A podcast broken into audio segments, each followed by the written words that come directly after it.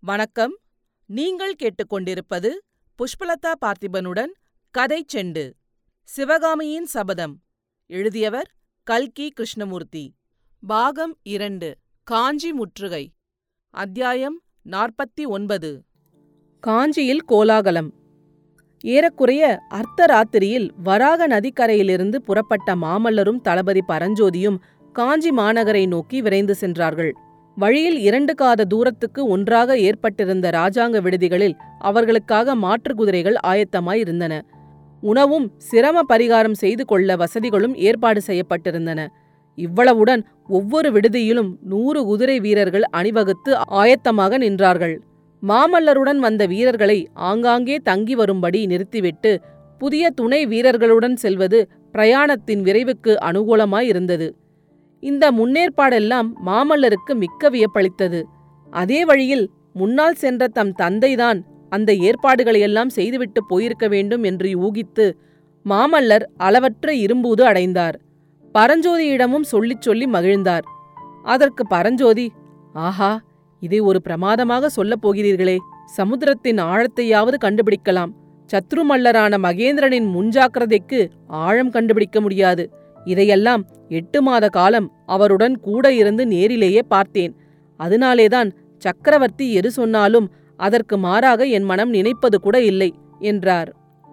வடபெண்ணை ஆற்றங்கரையில் பல்லவ சைன்யத்தோடு எட்டு மாதம் தங்கி வாதாபி சைன்யத்தை மேலே வரவொட்டாமல் தடுப்பதற்கு சக்கரவர்த்தி கையாண்ட அதிசயமான யுக்திகளையும் தந்திரங்களையும் பற்றி பரஞ்சோதி பிரஸ்தாபித்தார்.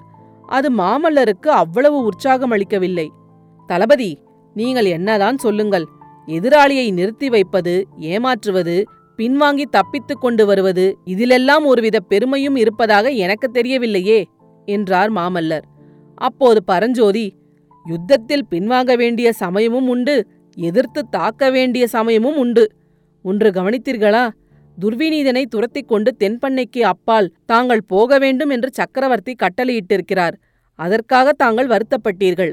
ஆனால் துர்விநீதன் தப்பித்துக் கொண்டு விட்டானா? இல்லையே. சக்கரவர்த்தி அதற்கும் ஏற்பாடு செய்திருந்தார் அல்லவா? தென்பண்ணைக்கு அக்கறையில் திருக்கோவலூர் கோட்டத் தலைவன் ஆனந்தன் மழவராயனை ஆயத்தமாயிருக்கும்படி செய்திருந்தார் அல்லவா? துர்விநீதன் சமணப்பள்ளியில் ஒளிந்து கொள்ள முயன்றும் தப்ப முடியவில்லையே. இப்போது அவன் மழவராயன் கோட்டையில் சிறைப்பட்டிருக்கிறான் அல்லவா? பிரபு பிரம்மாண்ட சைன்யங்களை வைத்துக்கொண்டு யுத்தத்தில் ஜெயித்தவர்கள் எத்தனையோ பேர் உண்டு. ஆனால் நமது சக்கரவர்த்தியைப் போல் சொற்ப சைன்யத்தை வைத்துக்கொண்டு மகத்தான எதிரிகளின் மேல் ஜெயமடைந்தவர்கள் யாரும் இல்லை என்றார்.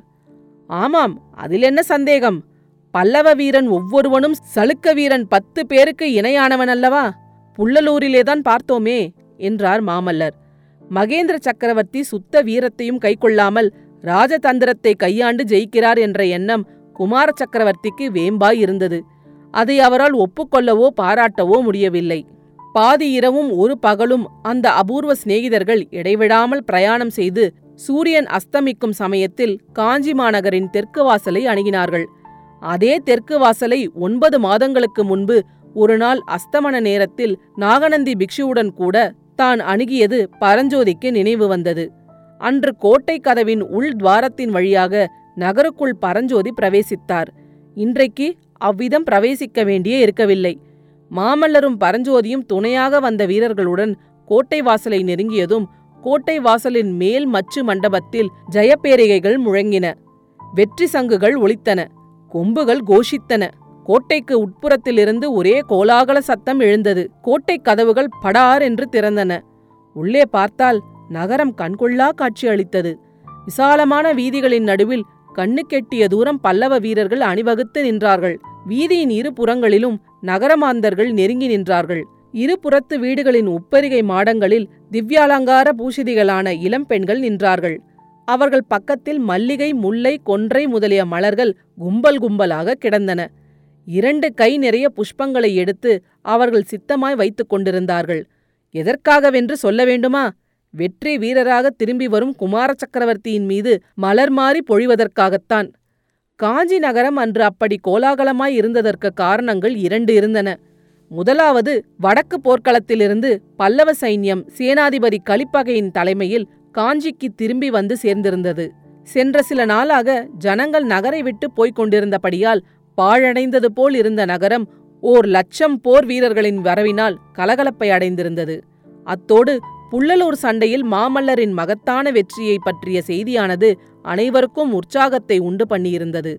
இத்தகைய உற்சாகத்துக்கு காரண புருஷரான குமார சக்கரவர்த்தி அன்று நகருக்கு திரும்பி வருகிறார். அவரை நேரிலேயே பார்க்கப் போகிறோம் என்று தெரிந்த பிறகு மகாஜனங்களின் குதூகலத்தை கேட்க வேண்டுமா? தூக்கி நிறுத்தியிருந்த பாலம் அகழியின் மேல் விடப்பட்டதும் மாமல்லர் அதன் வழியாக கோட்டைக்குள் பிரவேசித்தார். பரஞ்சோதியும் மற்ற வீரர்களும் அவரை பின்தொடர்ந்து சென்றார்கள். திறந்த கோட்டை கதவுகள் மறுபடி சாத்திக் கொண்டன கோட்டை வாசலைத் தாண்டி மாமல்லர் நகர வீதியில் பிரவேசித்ததும் ஏக காலத்தில் ஆயிரக்கணக்கான ரிஷபக் கொடிகள் தெருவெல்லாம் உயர்ந்தன. வீதியில் அணிவகுத்து நின்ற வீரர்கள் அதுவரை அக்கொடிகளை தாழ்த்தி பிடித்துக் கொண்டிருந்தார்கள். மாமல்லர் உள்ளே பிரவேசித்ததும் கொடிகள் மளமளவென்று உயர்ந்து காற்றில் சடசடவென்று அடித்துக் கொண்ட காட்சி ஏதோ ஓர் இந்திரலோகக் காட்சி மாதிரி தோன்றியது. அதிலிருந்து குமார சக்கரவர்த்தி நகருக்குள் பிரவேசித்து விட்டார் என்பதை நெடுந்தூரத்துக்கு நெடுந்தூரம் நெருங்கி நின்ற ஜனத்திரள்கள் தெரிந்து கொண்டன. அவ்வளவு ஜனங்களும் ஒருவரோடு ஒருவர் அந்த செய்தியை கூறி மகிழ்ந்து கொண்டபோது எழுந்த சத்தமானது ஏழு சமுத்திரங்களும் ஒரேடியாக பொங்கி வந்தது போன்ற பேரொளியை ஒத்திருந்தது. மாமல்லரை வரவேற்பதற்காக கோட்டை வாசலுக்கு அருகில் அமைச்சர் குழுவினர் மந்திர மண்டலத்தார் இவர்களுடன் சேனாதிபதி கலிப்பகையாரும் காத்திருந்தார். மாமல்லரும் பரஞ்சோதியும் குதிரைகள் மீதிருந்து இறங்கினார்கள். தங்க நிறமான கொன்றை பூக்களை அழகாக தொடுத்திருந்த பெரியதொரு மாலையை மாமல்லரின் கழுத்தில் முதலமைச்சர் சூட்ட சேனாதிபதி கலிப்பகையார் வாழ்க வாழ்க! புள்ளலூர் போர்க்களத்தில் கங்க நாட்டு மன்னனை புறங்கண்ட வீராதி வீரர் மாமல்லர் வாழ்க வாழ்க! என்று கோஷித்ததும் வாழ்க வாழ்க! ஜெய விஜீபவ என்ற கோஷங்கள் ஆயிரம் பதினாயிரம் கண்டங்களிலிருந்தும் ஏக காலத்தில் எழுந்து வானலாவி முழங்கின. இந்த வரவேற்பு வைபவங்களினால் எல்லாம் மாமல்லருடைய முகத்தில் நியாயமாக தோன்றியிருக்க வேண்டிய மலர்ச்சி காணப்படவில்லை. அவருடைய உள்ளத்தில் இன்னதென்று தெரியாத ஏதோ ஒரு குறை உறுத்தி கொண்டிருந்தது. தந்தை மகேந்திர சக்கரவர்த்தி முன்னதாக நகருக்கு வந்து இந்த வரவேற்பு வைபவத்தை எல்லாம் ஏற்பாடு செய்திருக்கிறார் போலும். பல்லவ ராஜ்யத்தின் மகத்தான எதிரியின் படைகள் காஞ்சியை நெருங்கி வந்து கொண்டிருக்கும் போது இந்த வெற்றி முழக்கங்கள் எல்லாம் எதற்காக? அந்த கணமே தந்தையை பார்க்க வேண்டும் என்ற ஆவல் மாமல்லரின் உள்ளத்தில் பொங்கிற்று. உடனே அவரும் பரஞ்சோதியும் தத்தம் குதிரைகள் மேல் ஏறிக்கொண்டு அரண்மனையை நோக்கி விரைந்து செலுத்தினார்கள். அரண்மனையை அடைந்து முன்வாசலையும் நிலாமுற்றத்தையும் தாண்டி உள்ளே சென்றதும் அந்த புறத்து வாசலில் புவன மகாதேவியார் சேடியார் புடைசூழ காத்திருப்பதைக் கண்டார். போர்க்களத்திலிருந்து வெற்றி மாலை சூடி திரும்பி வந்த வீர புதல்வனுக்கு அன்னை ஆரத்தி எடுத்து திருஷ்டி கழித்த பிறகு குழந்தாய் உன் வீரச் செயல்களைப் பற்றி கேட்டு என் தோள்கள் பூரித்திருக்கின்றன. நகரமாந்தரெல்லாம் சொல்ல முடியாத ஆனந்தத்தில் மூழ்கியிருக்கிறார்கள். ஆனால் உன்முகம் ஏன் வாடி சினுங்கியிருக்கிறது? நெடுந்தூரம் பிரயாணம் செய்து அழுப்பினாலோ என்று சக்கரவர்த்தினி கேட்டாள். ஆமம்மா அதுவும் ஒரு காரணம்தான். ஆனால் அது மட்டுமல்ல. இந்த வரவேற்பு வைபவம் ஒன்றும் எனக்கு பிடிக்கவில்லை. புல்லுலூர் சண்டையில் அடைந்த வெற்றி ஒரு பெரிய வெற்றியா? வாதாபி சைன்யம் ஒரு பெரிய சமுத்திரம் என்றால் கங்கர் சைன்யம் ஒரு சிறு குட்டைக்குச் சமானம். அந்த சிறு படையை முறியடித்ததற்கும் நானே முழு காரணமல்ல. புள்ளலூர் சண்டையில் நமது வெற்றிக்கு காரணமானவர் உண்மையில் என் தந்தைதான். அது போகட்டும் அம்மா. சக்கரவர்த்தி எங்கே? என்று மாமல்லர் கேட்டார். அப்போது புவன மகாதேவியின் முகத்தில் ஆச்சரியக்குறி தென்பட்டது. இதென்ன குழந்தாய்? அந்த கேள்வியை உன்னிடத்தில் கேட்க வேண்டும் என்றல்லவா நினைத்தேன்? என்னை நீ கேட்கிறாய்? அப்பா எங்கே? நீ பார்க்கவில்லையா? உன்னோடு அவர் வரவில்லையா? என்றாள் புவனமாதேவி. அப்போதுதான் மகேந்திர சக்கரவர்த்தி காஞ்சிக்கு இன்னும் வந்து சேரவில்லை என்பது மாமல்லருக்கு தெரிய வந்தது தமக்கு முன்னாலேயே புறப்பட்டவர் ஏன் இன்னும் வந்து சேரவில்லை? வழியில் ஏதேனும் அபாயம் நேர்ந்திருக்குமோ? வாதாபி படைகள் கோட்டையை சூழ்வதற்குள் சக்கரவர்த்தி வந்து சேராவிட்டால் என்ன செய்வது? ராஜ்ய பொறுப்பும் யுத்தம் நடத்தும் பொறுப்பும் தம்மையல்லவா சாரும்? இத்தகைய பல எண்ணங்கள் மாமல்லரின் உள்ளத்தில் பொங்கி எழுந்தன. புவனமாதேவி கூறிய செய்தியானது மாமல்லருக்கு எவ்வளவு வியப்பை அளித்ததோ அவ்வளவு பரஞ்சோதிக்கும் அளித்ததாக தெரியவில்லை. அவர் இதை எதிர்பார்த்ததாகவே தோன்றியது. அடுத்த அத்தியாயத்தில் விரைவில் சந்திப்போம். கதைச்செண்டு பற்றி உங்கள் நண்பர்களிடமும் உறவினர்களிடமும் பகிரவும்.